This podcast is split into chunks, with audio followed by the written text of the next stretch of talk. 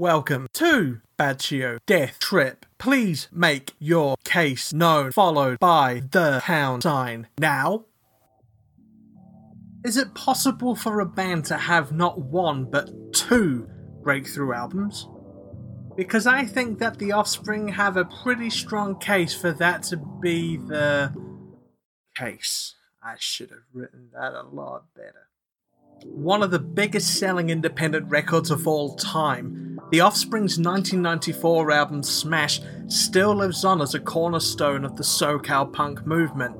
It's incredible also, its charm lay in the upbeat approach the band had towards alienation and other issues. They also have a band member called Noodles. How is that not disarming? The Offspring were heralded alongside Rancid and Green Day as the new breed of punk rock, ready to wipe out the remains of the popular grunge movement. And then the band did Ixnay on the Hombre, which didn't really hit the stride that their debut did. So the band regrouped and ended up working on 1998's Americana, and all hell broke loose. The absolute unbridled popularity of lead track Pretty Fly for a White Guy, along with the music video poking fun at white teens obsessed with hip hop culture, was a huge hit. It was perhaps their biggest hit, and I'm sure it perhaps didn't occur to them at the time that this was a precursor to the argument of cultural appropriation and cultural appreciation, but I digress. People who mocked me and my friends for being into gothic music, spelled G O F F I K, because they're fucking idiots, suddenly started singing the refrain, Give It To Me Baby, with others chiming in with the uh huh, uh huh call and response. The band entered the top 10 of the UK singles chart, and it felt like it was a bigger response to the band than Smash had been. Some people hated this though. How dare people appropriate a musical culture they once mocked? Some of my friends, hell, even my wife Maeve hates Americana for that fact. She also hated Hooray for Boobies by the Bloodhound Gang because, and I quote, I was into that band before other people were. But it did feel like the band had a re emergence and broke through yet again very close to when Smash was released, also. So, Reese, is it possible for a musician to have two breakthroughs in their careers, or do you subscribe to the idea that a band can have one breakthrough, but any renewed popularity is simply a comeback? I think bands can definitely have multiple breakthroughs. I think there's so many markets in the world. People are like, oh, we're big in Australia, but we never go to Perth. Even Cold Chisel, like a huge Australian band, couldn't break through to America. And then you've got artists like what Trent Reznor has gone in a totally different direction. Now he's doing Pixar soundtracks and working on Zuckerberg docos or whatever. Psy, what he was already big in South Korea before he broke through again. Gotye already won like a bunch of awards in Australia on like like drawing blood. Before that, um, somebody that I used to know took him all around the world. You got Beyonce Dr. Dre, NWA, and then went to like producing or solo producing, and then obviously Beats by Dre. Like, of course, of course, because even when you're super popular with a certain market, that market grows up. They stop listening to that music, and then a new generation comes through. Uh, you see that now with the amazing band Eiffel 65. Kids are still singing Blue, but they don't know that it's a cover of Eiffel 65. Who are, were they sponsored by PlayStation? Or did they just go, well, we can wear triangles and circles too? Are you confusing Eiffel 65 with Bomfunk MCs? Because Bomfunk MCs were the ones that had the predominantly Sony. They had the Sony hookup, didn't they? Because Freestyler had the mini disc with the little kind of uh, attachment that was between the headphones all the way through the headphone jack, so you could skip tracks on that thing. And then they did a. Uh, their follow up single, uh, The Encyclopedic Knowledge of Shit Music, failed me a little bit on this occasion, but their follow up, the music video, was based on a fighting game where they were using PlayStation controllers. Yeah, I also think Eiffel 65 had the triangle, the circle, the square, and the X, and that was somewhere on the album. Anyway, what I think is that you can definitely break through to different markets.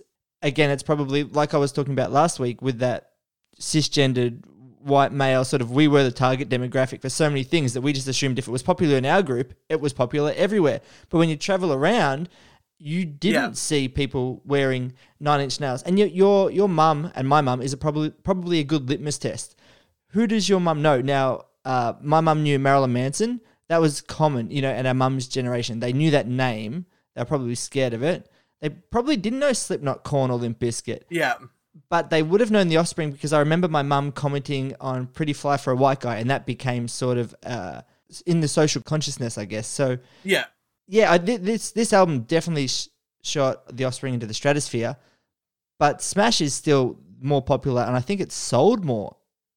Could be wrong, but I'm pretty sure that's the case. Yeah, I mean, it's it was an interesting one because for me, uh, the the reason why I asked that question is that some people I spoke to argued the fact that yeah, no, Americana was a comeback, and my argument was that it didn't have an, enough kind of space between albums for it to be considered a comeback, in my personal opinion. So, say for example, uh, if we take Green Day, uh, Green Day's Dookie broke them through because you know, like Basket Case, When I Come Around, Welcome to Paradise. It took them then, uh, and if I get this uh, order incorrect, I apologize. It, they then did uh, Insomniac, Nimrod. They did Warning, and then they had a greatest hits, I think, which was uh, was it was either Shenanigans or they had another greatest hits album around that time as well. I think Shenanigans might have been a whole bunch of B sides actually, which had desensitized on it. And then they released American Idiot, and then American Idiot was suddenly like, boom, this big kind of record that everybody was into. And if you were an old school Green Day fan, you felt like it was the comeback. If you were a new Green Day fan, you couldn't say, oh, you know, this brand new band, because again, there is that kind of discography behind it from Dookie all the way through to American Idiot. With The Offspring, though, it was smashed, it blew up. Ixnay on the Hombre was something more for like the skate punks to get into, and then they released Americana, which had them blow up yet again, because everybody was talking about at the time how important Smash was as an independent record just because of how much volume it, it ended up selling and just how much of it was picked up by mainstream audiences. You know, we're talking about a time when the X Games started to be a thing and skate culture was starting to.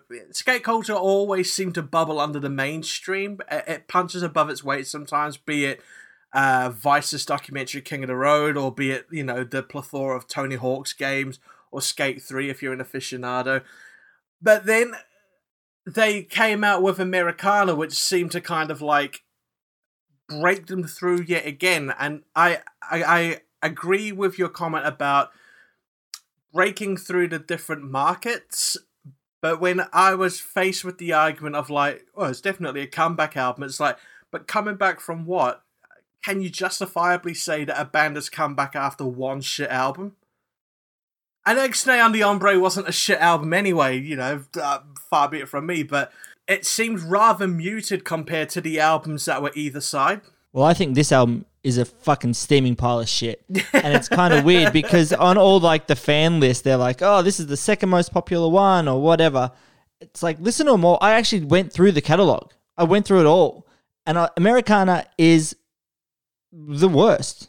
And I, and I thought, look, if I'm going to shit on this album, I have to kind of think why. I have to be able to articulate it and I have to be able to show it. And I will get Yeah. to that because I, I just, I, I really hated almost every second of this album. You can't turn around and say the album's shit just because, yeah, it's shit. I mean, you could pull out the whole cop out, everything's subjective.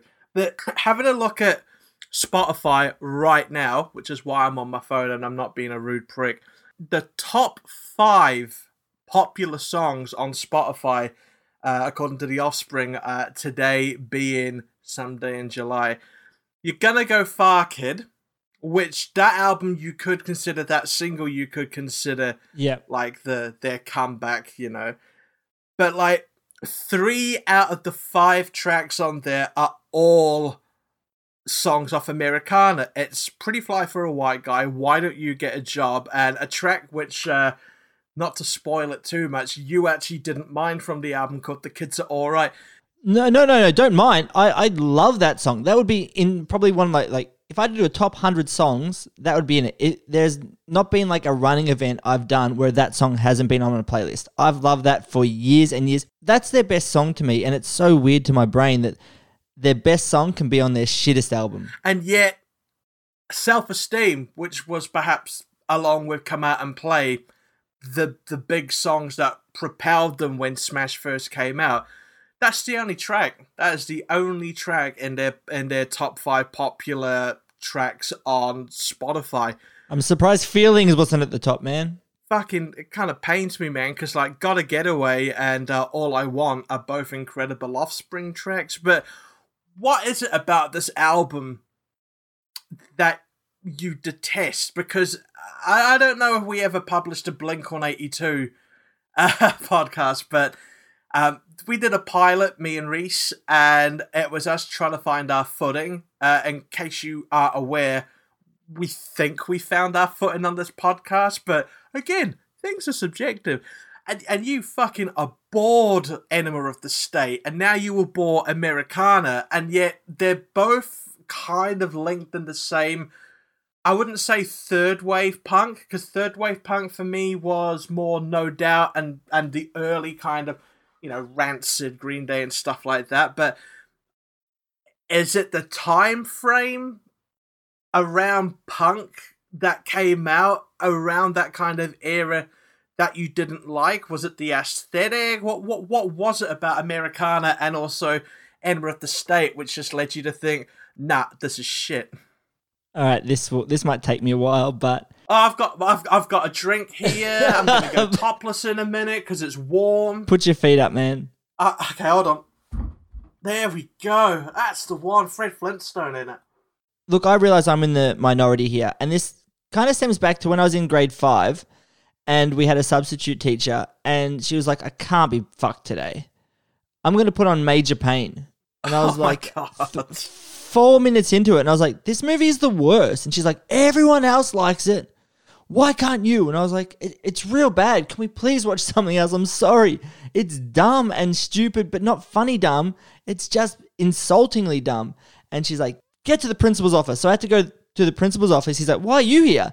You're a decent kid. And I said, Major Payne, man. It sucks. And he's like, just sit here.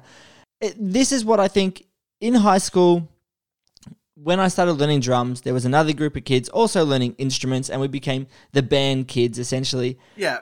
But I was into Korn and Slipknot and that sort of stuff, and they were really they would just practice "Damn It" over and over again. But that beat is so shit. It's it's the drums for me. It's the punk drums.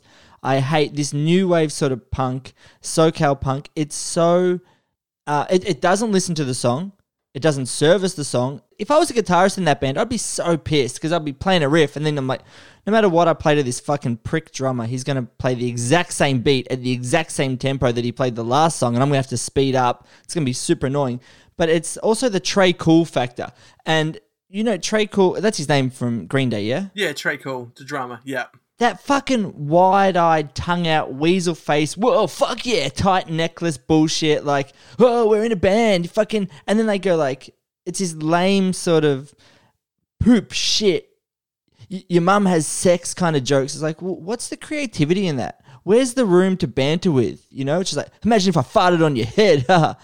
I'm going to write a song about farts and, and poop and tits. It's like, oh, okay, cool. Th- there's just n- no imagination in it, and it's so bottom rung shit. But it's it's not like even like the Jackass guys are kind of like that, but there seems to be a little bit more thought and personality in that, rather than just like this these guys who stopped at year eight high school and were like, well, I'm done. Farts are funny, and poo and shit and tits are really funny, and your dad's got a dick. There's just nothing in it. But for this album, if you're going punk, for me, punk is like raw and energetic and a bit chaotic and it's saying something and there's a feeling.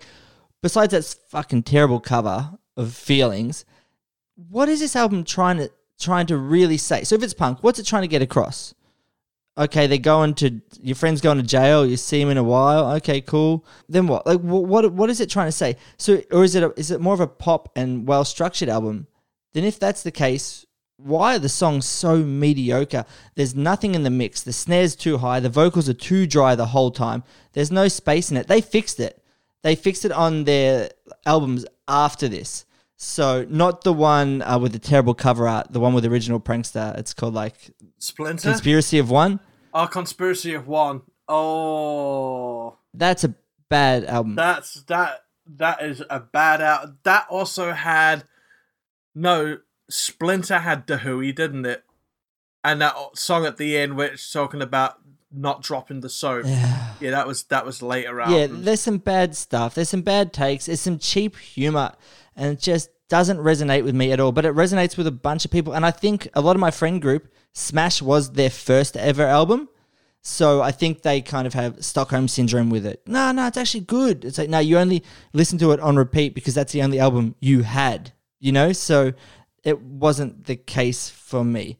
Stock, yeah. Well, I've still got a case of Stockholm syndrome with the Foo Fighters, to be honest with you, Yeah. man. So I I can't talk. But do you think then that it was more of the case of this band tapped into more of the frat boy pop sensibilities, much like maybe Blink One Eighty Two? I mean, that was around the time of.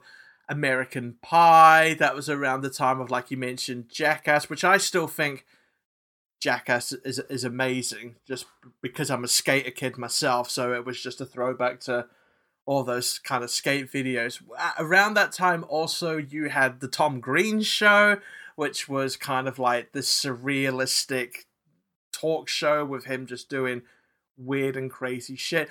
It- felt like it was an era that was pushing the envelope, and uh, compared to the era that we're in now, where we're kind of like trying to pull that envelope back and people are tugging on it going no no no please let me make sexist and racist jokes that's all i've got that's all i've got Yeah, I'm not sure, but I did read a review that was said, oh, you know, that they're commenting on the police state and mental health issues and all that stuff. It's like, but what what are they saying? Is this this on me? Because Walla Walla doesn't really make any commentary on it. it. Mentioning something on an album does not mean you are exploring that topic as such. Because what is your opinion on it? What is what are you trying to get across? You know, go full Serj Tankian then and just write a fucking essay and, and scream about the prison system and then talk about pogo sticks. What are they talking about on She's Got Issues? You know, the only single that didn't make their greatest hits album, which says something. But what are they really saying? The Kids Aren't Alright says something a little bit about the neighborhood and people growing up and becoming fucking drug addicts and derelict and all that sort of stuff. But I, I, don't know what the rest of the album's saying. And it probably suffers from a really bad mix as well. but i mean doesn't that fall back into what i discussed in the intro that as part of the appeal of the offspring is that those kind of societal issues that they're talking about be it kind of people going into prison and fucking up their lives uh being you know, dejected, alienated teenager in a dorm room and stuff like that. We're going to be talking about self esteem. Uh, is that not perhaps the problem being that they're talking about these issues, but in that kind of upbeat punk ska kind of way? And perhaps with the kind of, let's say, upbeat, optimistic melodies alongside what Dexter's talking about, perhaps the problem there is then it's a bit of a grating kind of juxtaposition between the two. Like, hey, we're going to be talking about uh, people going into prison and, and police states, but yet we're going to be uh, singing about them all on the upstrokes. Yeah, I don't think that the melody or the major key or that sort of stuff is a, of huge consequence to me. I just don't.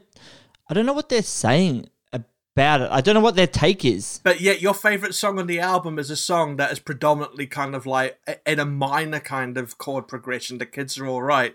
My favorite song on both Smash and also Ixnay on the Hombre. I mean, my favorite song on Smash is "Gotta Getaway," uh, and then my favorite song on Ixnay on the Hombre is "All I Want."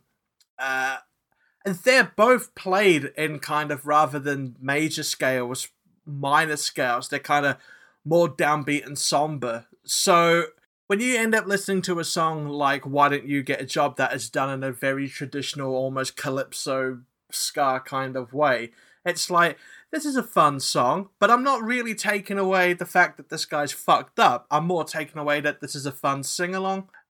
like, she fucking hates me by Puddle of Mudd, like, oh, this is a fun song, despite the fact that this guy clearly needs to sit down and have a conversation with this girl because maybe she doesn't fucking hate him because she never liked them in the first place. But because it's, it's a happy go lucky riff, perhaps it gets lost in translation. But potentially that is the case. I do love songs with a bit of tension, and you get more tension with minor chords and minor progressions. But in saying that, I also love a lot of shoegaze, which is just G to C, you know, really. Yeah. And I, I love that happy sounding stuff. And I feel like there's more in it. But I don't think they're really listening to each other on this album. And I've got some proof. So I claim the the second track, Have You Ever, that drummer is fucking off. He is gone on his own world, and you can you've got the money now from Smash, re-record that. And I'm the king of releasing albums with shit drum tra- takes, but fucking I didn't have the budget of the Offspring, and we're going to talk about how rich they were growing up, you know. And I, I want to, I really want to talk about the impact that money can have on a band or having a rich family, you know, because that is a key part of the Offspring's early years. But have a listen to this. Just have a listen to Have You Ever. Tell me that drummer isn't fucking off and trying to play his own thing and not listening at all to the guitars.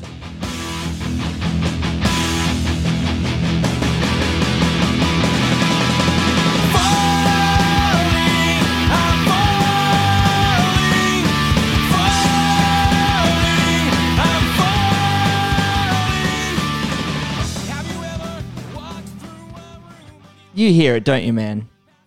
Oh, it's just that first bit when he's trying to kind of like do the fill that goes into the main guitar riff, and everything subsequently just feels like, oh shit, I better catch up. No, I better slow it down. Oh, oh, oh, Exactly oh, oh, right. Oh, oh. It's it's jagged. There's no kind of fluidity to it. But he can do that beat because as uh, on that album was it Splinter?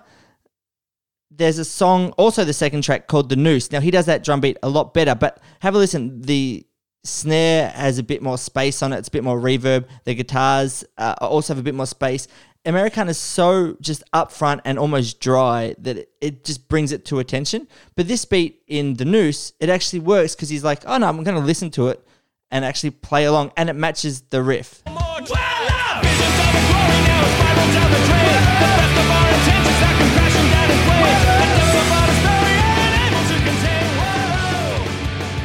I wonder if the Offspring are fucking sponsored by big whoa corporation because every song's got a whoa, but at least those whoas are panned and they're a little bit down in the mix. Americana, they're right up front and they're dry and it sounds horrendous. Now this this guy obviously can drum, but on this track he either couldn't get it right and they did so many takes, they're like, fine, we'll just use this one, or they weren't really listening at all. It would have been covered if they had some like feedback or some looseness or a bit of chaos, but that's not the kind of punk they are. They're very controlled, Tight. tight punk. In between the lines, Yeah. punk. That maybe that is something that they learned when they recorded like more production value and stuff like that. Or maybe I'm wrong because like you mentioned before that segment, um they came from a quite affluent family. They were one of the Orange County bands alongside No Doubt, weren't they? Yeah, so this is kind of what I want to talk about, and not just about the offspring, because I'm not super sure how well off their parents were. But in an interview with one of the founding members, who's now like a, a gynecologist, they're all super smart guys. Like they're all very, very, Yeah. very smart. Well, Dexter was a valedictorian, wasn't he? Yeah, best in his class at maths. He has a degree in biology, molecular biology. He's a fucking licensed pilot and did like this 10 day flight across the world, which is like really smart, pretty pretty cool guys. But the original drummer, Yeah, yeah, yeah. James, uh, I think it was like James Lilja, whatever. He he formed the band with Noodles, and so his parents used to go on these like long overseas vacations, and they leave them their house to do whatever they wanted. He basically said for a few months at a time, they just set up the gear, have it in their lounge room. The parents would leave them coin. They just go to the shops, get food, whatever. But they could just play whenever they wanted. Now, they might say, "Oh, we, we did it all on our own," and yeah, you might have, and that's what m- sort of having privilege and money does to you. You don't realize that it is that important. But to have a space where you can just jam and you can leave all your gear set up and you can jam for two months, you know, every July and August, that is incredible for a band or a young musician. I know I didn't get that opportunity. I had to leave my drum kit at my friend's house in a little garage next to his dad's like saw and you know I kept hitting my elbow on the vice every time I hit the snare. I didn't have that opportunity to just be like, no, no, we've got a house to ourselves and we're 17. Fucking, what do you want to write? Let's just jam. Our neighbors aren't going to complain. I'm, I'm going to assume you didn't have that opportunity either. No, I mean the one time that we tried to play in our garage in our small little hamlet in Newark, um, the neighbors came out and complained, and then the guitarist had a massive sulk because why can't we practice? It's like, well, we're in a small village and we're playing metal music, so it's it's not gonna work out. So subsequently, all that time, we when my mum went to work, it was like, all right, drag the amp into the lounge because there's double glazing and stuff like that. Having a whole bunch of money doesn't indicate talent. I mean, there's a whole bunch of bands that we can reel off that have a lot of money and yet are pretty shit. But it, it does help, you know. If you've got that money, you can get a song professionally mastered, which has got more chance of making it onto the radio.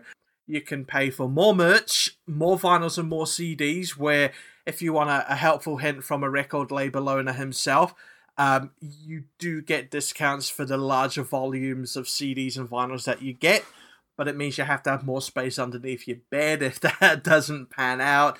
You can have a music video, you can pay for one to be professionally done that does the rounds and everything like that. Like Reese mentioned, better gear. Um, you can afford a publicist who can, who's already kind of like schmoozed with radio presenters, and so you're paying for them to basically take a, a radio host or a producer out to have like fancy prosecco and some fucking prawn cocktail sandwiches and then like so you're going to play this song or not. So you don't need money to make music but unfortunately sometimes money does help get you above a certain level. And it sucks but fuck it's the reality of the situation you know? If, if there's two businesses that want to make donuts and one business has got a lot more money than the other, um, the other business is gonna like, you know, have a lot more kind of clout because they can afford to do that kind of stuff. Would I prefer the donuts from the place that has a lot of money? Well, no, because ultimately, eh, donuts are subjective, like music's subjective, you know. But I could say that a lot more people would gravitate towards something that's had a lot more money in because it's got a lot more kind of collateral and it's it's a lot more kind of dynamic, which sucks. Punk bands, please don't give up playing in your garages or anything like that, you know. And donut makers, fucking don't give up the fight. No, don't, man. You you fight for your right for pastries, man. You fight for it. But you're right, man. You cannot buy the ability to write a good song. You can no. You can trick people, you, but you can trick a lot of people with hype and merch. And I think the comedian Bill Burr says I only need 2,000 people in each city to like me. So you can fucking have those jaded fucks at the back with their arms crossed, being like, this is bullshit, and they've got a rich parent, and that's the only reason they're, they're here, because they could afford stickers and they went on a huge sticker campaign, and that's basically it. But who gives a fuck if there's 2,000 people in front of them who bought into it and are buying tickets and buying the hoodie and buying the vinyl? Benji, how, like, as honestly, as a label, if you're dealing with a band, how important would it be just to have an extra thousand dollars? Like, what would you be able to do with just an extra thousand dollars? If I had a bit more money behind me, I could look at like a bigger marketing budget, which would be like, oh, hey, we want to run uh, an advert in your magazine, which hopefully uh, would spill into, well, we better give them a bit of editorial if they're putting a whole bunch of money into an advert, which I have firsthand done in New Zealand when I used to work uh, as a publicist over there. Um, you could pay for a radio plugger, so I'm not wasting my time emailing people. At, you know, there's more of a chance of things to be played, not just through the merit of the music, but just that kind of personalized. I'm gonna go and meet them and stuff like that. Uh, they will open my emails because they always know I provide quality and stuff like that. But what's the fucking fun in that, man? You know, it's kind of like, and I, I'm sure this is going to be a, a very divisive comment to make, so please email us batiodeathtrip at gmail.com or, you know, jump on the Instagram and call me a swine there, but there's no real fucking fun reason like buying your way to the top. It seems hollow, does it not? I mean, the Offspring just sold their catalog for 35 million. Yeah, I mean, like, that sounds crazy. Let's take a moment to talk about that kind of aspect of the music industry where are we that fucked, basically, in the music industry that people like Neil Young, uh, people like, oh, who else was that? David Guetta, who, who has got quite a catalogue, but not to the extent of, say, like, Shakira and, and the other people that have sold. When did that become a thing, man? When when suddenly it's like I'm just going to sell my back catalog for a lump sum. Are royalties that bad? Yeah, I think so. Yeah. What is it like? Do they get like 0.4 cents every Spotify play or whatever it is? Would you would you like me to bring up uh confidentially the last month's digital rights? You know, no one's going to find out how much people are going to be paid. We're not going to name names, are we? But let's just, uh, for a moment. This is why you tune into Batio Death Trip for the donut analogies and to go through bands' financial records. but I mean, now fuck it. Give the listeners some insight. Yeah, yeah. I mean, just just ever so. We'll we'll do this. Then we'll go into the advert. Okay. Look at that. 28p this year. That is the month of June. That is a month's worth. So, and then that's how much the distributors take, and then that's how much we make back. And so you can see across this financial year, everything. Look at that. So you made the equivalent of 28 cents uh, this month. Yes. Well, that explains your fur coat and your gold grill, man. Fucking cough some up. That's why I'm so warm, man. That's why I'm so warm. The the the fur coat, the grill, uh, you know. I throw pimp goblets away like they're red cups, man. Yeah, it's it's fucking it's grim out there. And and the problem is that a lot of bands and the rich band in Bendigo don't realize they were rich because look, then when you think rich, you think Jeffrey Bezos. And they did a survey with people who were 50 and they said, Do you think you're old? And they're like, No, I'm not old. I'm not 60. So they interviewed 60 year olds and the 60 year olds were like, I'm not old. I'm not 80. They went to the 80 year olds and the 80 year olds were like, I'm not 90. They went to the 90 year olds and you know what they said? Have I been jabbed yet? yeah, not in Australia, you haven't. No, no. If you want to go, you get to go. If you have a go, you get to go. Pull yourself up by your bootstraps, grandma. In the UK, they're just leaving them to die now. Yeah, they, so it's all relative. So people are like, I'm not that rich because I can't afford that. It's like, yeah, but you don't realize the opportunities that you have. And fucking being able to have stickers, have a hoodie, fucking have merch, it, it, it's it's a big deal and it does impact on a band's success. Even just being able to practice in a space with two speakers and a and a little mixing desk. Because my first band had just we just had to like have the microphone go into the guitar amp which had two inputs. You know what I mean? So we could never hear the vocals. So the singer's never going to be good when he can't hear himself. So those little things are important. But you wanted an ad man. So let's go to the ad. Last week we did mention Jamie Kennedy and his manager his manager got in touch Oh. which is pretty awesome. Uh, that's awesome. I thought he was dead. uh, no, or I actually don't know. And at the time of recording, Jamie Kennedy is alive and well and hasn't been cancelled yet. so, And well, anyway, Jamie Kennedy was like, You know, I do music through his uh, manager. And I said, I did not, Jamie Kennedy's manager. And Jamie Kennedy's manager said, Well, Jamie Kennedy did do a song on The Son of the Mask. And I said, You're kidding. I fucking love that movie. It was definitely needed. It wasn't a waste of money or energy.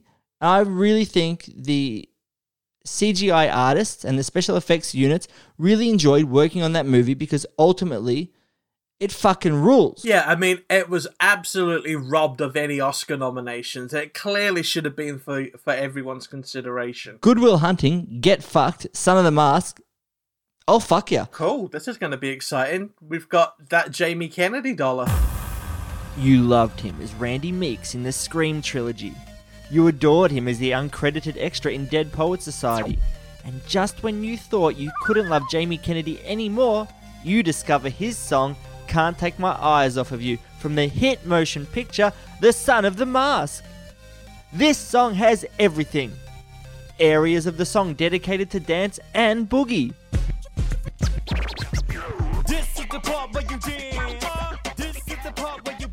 Permission for ladies to shake their booties. Ladies, shake your booty.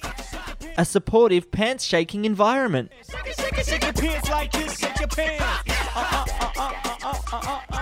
A silly country voice. I love you, baby. And if it's quite alright, I need you, baby. A tribute to Eminem. Can't take my eyes off you.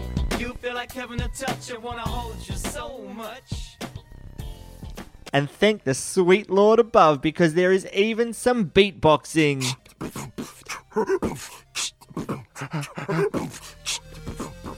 Imagine scattering rose petals all over your bed, laying your partner down, staring deep into their eyes as the beautiful vocal stylings of Balzac from 2011 Spring Break 83, Mr. Jamie Kennedy wraps you up in his tender harmonies.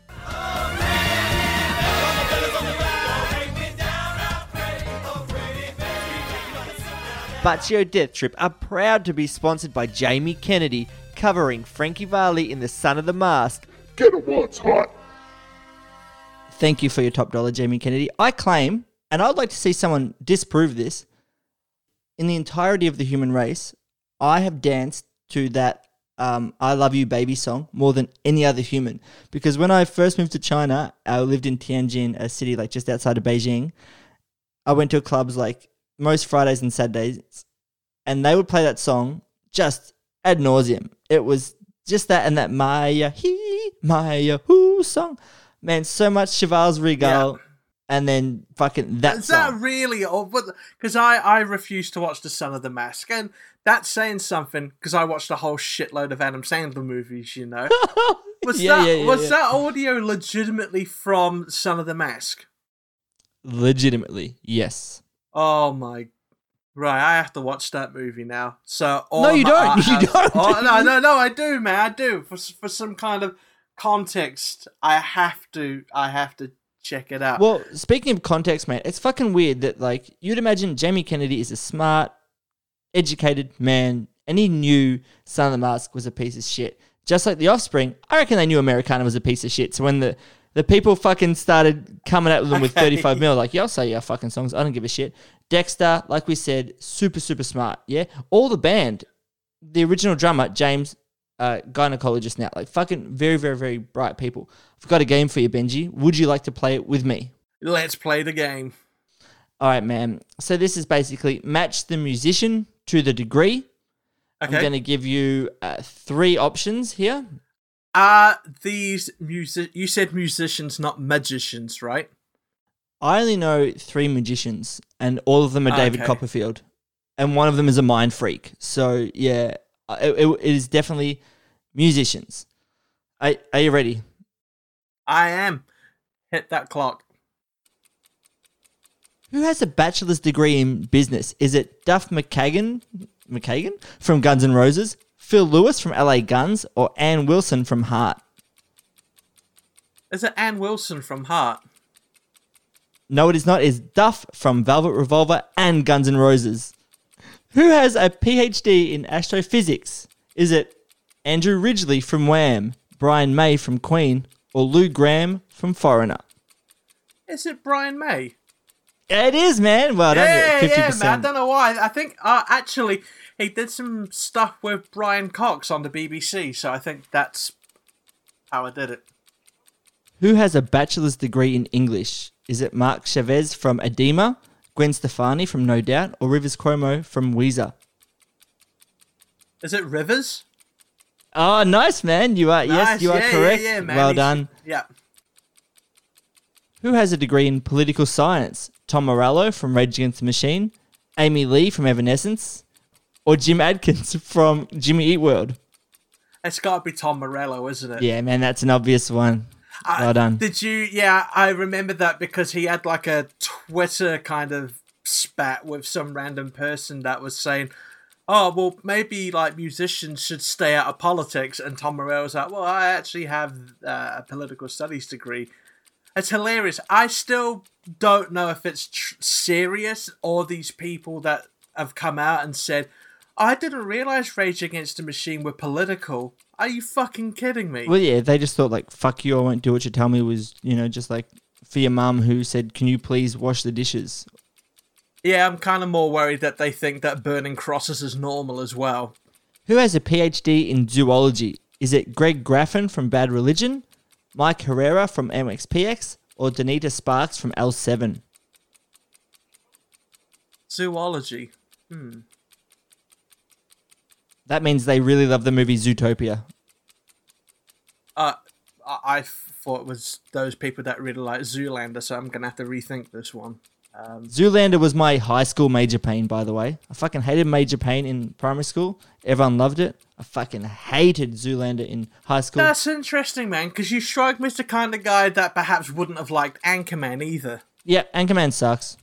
So anything that was popular, you didn't like. No, no, I'm not that kind of guy. I'm really not that kind of guy. But it's what is kind of coming across that way. It's kind of coming across that way. Except for that scene in Anchorman where um, the two news crews get together and fight. That's really funny. But other than that, like, what is it? Maybe we should do a podcast sometime about what we really hated about that era because it is starting to feel like there was an era in time that was just kind of a, a- cultural wasteland of fart jokes and stuff like I think that. we're seeing it now that Will Ferrell isn't as funny as people thought, and he's had a bunch of fucking stinkers. That's Sherlock and Holmes or whatever it's ah. called. He has had a bunch of stinkers, and I reckon I'm ahead of the curve that Will Ferrell isn't great. His Funny or Die clips are pretty good. Some Yep. SNL clips are okay, but overall, not great. Step Brothers was good. I think in, in 10 years, no one will be talking about Will Ferrell. No one's really talking about him now, anyway, are they? I mean, when you're going straight to Netflix, it's either this is really good or this is straight to DVD. Donita Sparks, because it's the only name I can remember, Reese. Greg Graffin from Bad Religion. Oh, for real? They're quite an intelligent band, weren't they? Yeah, I, I guess so. Last one. Who has a master's in mathematics? Is it Matt Holt from Nothingface, Angela Gossow from Arch Enemy, or Art Garfunkel from Simon and Garfunkel? Wow. That's an Angela Gossow. No, it's Art Garfunkel. Well, that, that seemed obvious. I didn't do well on that game, did I? Um, you started poorly, but then you, you came home strong. I started poorly, and then I did all right, and then I, I failed miserably. So, Just like The Offspring. And Will Ferrell apparently uh, says Reese, the f- trend forecaster. um, look, just we we got a couple of minutes left to go. Just sum up for me. Why are you not into this album, Reese? Uh, like, if you're gonna go punk, do you have to have one sound? Was the sound all over the place with Americana rather than say the early Offspring works, which just seemed consistent in their kind of style? when you say like oh an album's punk you know punk is an, an it's an attitude isn't it? It's a vibe it's a feeling you know to quote the castle. So if you're going to go punk people go oh it's okay to have just one sound one beat all that sort of stuff and i get that. But make the songs a bit shorter make them sharp and, and have some aggression have something to say put your personality into it. Now if your personality is just like hey how funny is that people poop Man, call it shit. You're a fucking adult and you're a multimillionaire by now. So have some drama in there, but this is so clean and so organized that it lacks any oomph. Okay, so so it's not really punk in that regard. Yeah? Yeah. It's very safe punk if it's punk. So if you're gonna go pop and go big bangers, fucking go for it. Do it without shame, without guilt. Double the vocal tracks. Boost the guitar in the chorus. Get some fucking better snare sound in there. This is kind of the worst of punk, and it's the worst of gratuitous, obvious pop. It is all the same with no real aggression and nothing really to say, and a poor mix, and nothing really changes, and it, it, it's fucking weak. And I will gladly never ever listen to this album again. Is this the worst album that we've spoken about so far on Baccio Death Trip? Uh, well, I think for me, it's up there with Disturbed. I think Disturbed was so inoffensive that they were offensive. I think they had nothing really to say. The only saving grace on this one is the singles. There's a few moments, but other than that, yeah, it's it's the one that's made me the angriest. And look, spoiler alert, we're doing Saint Anger in a few weeks. I've been listening to Saint Anger in preparation for that. This is worse than Saint Anger. That is a very, very, very big call. Uh, but before we move into Saint Anger, we have to get off the beaten track a little bit. So the next episode of Bacho Death Trip, we'll be talking about Candy Ass by Orgy.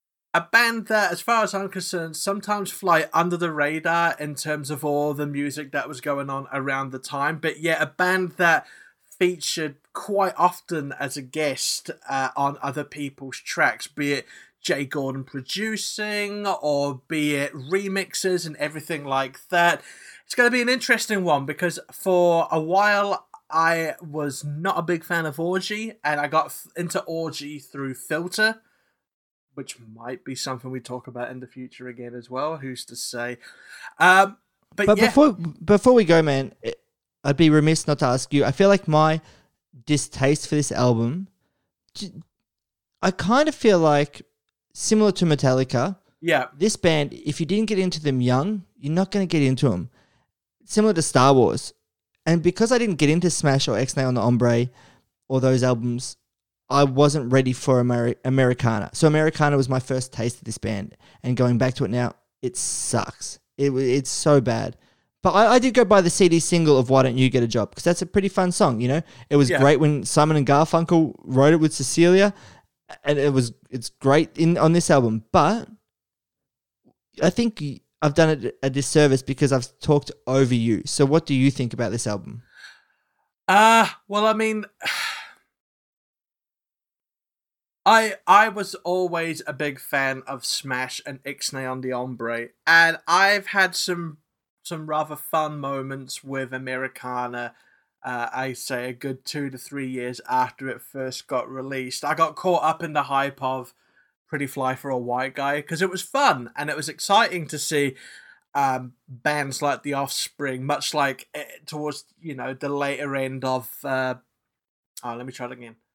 It was cool to see them charting, uh, having a single chart in the top ten because it, it was like my music that I was enjoying that I got reviled for is now making a bit of a stand in terms of uh, the social consciousness, in terms of popular culture. It was starting to become more and more accepted. So, uh, from a anthropological standpoint, it was I, I liked Americana because it ushered in the kind of you know what? It's all right to listen to punk again. You're not going to get spat on in the middle of the street called a goth or anything like that.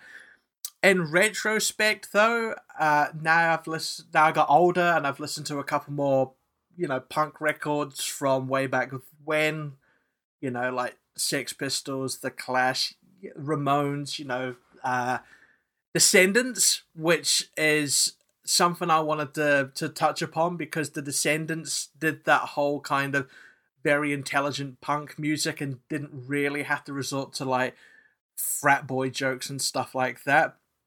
Um, it's not good, but that's kind of hard to reconcile as well because the further the Offspring got in terms of their discography, it just felt like it was getting worse and worse and worse. Uh, uh, Whoa, I'm the opposite. I listened to all the albums. They got better really, for me. I, I mean, I did not like Splinter. I did not like Conspiracy of One. I think no, Conspiracy One was a real low point. You could see they were like imp- affected by Americana, and they're like, "We need another pretty fly for a white guy." Uh, original prankster. Yeah, uh, which was the nadir almost of uh, the Offspring. And that album cover is almost as bad as the Chamber Music by Coal Chamber cover. Oh God, man, have you seen people? I knew people that had the Conspiracy of One tattoo. I didn't know you hung out with fucking legends.